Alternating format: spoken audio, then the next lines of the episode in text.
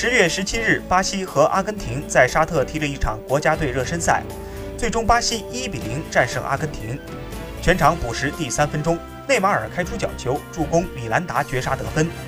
内马尔此役第九十四次为巴西国家队出场，追平在巴西历史出场次数排名榜上排名第十位的吉尔马尔。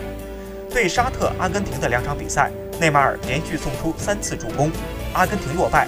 世界杯之后上任的斯卡罗尼不败纪录被打破，同时也是第一次丢球。世界杯之后，巴西则四战保持不败。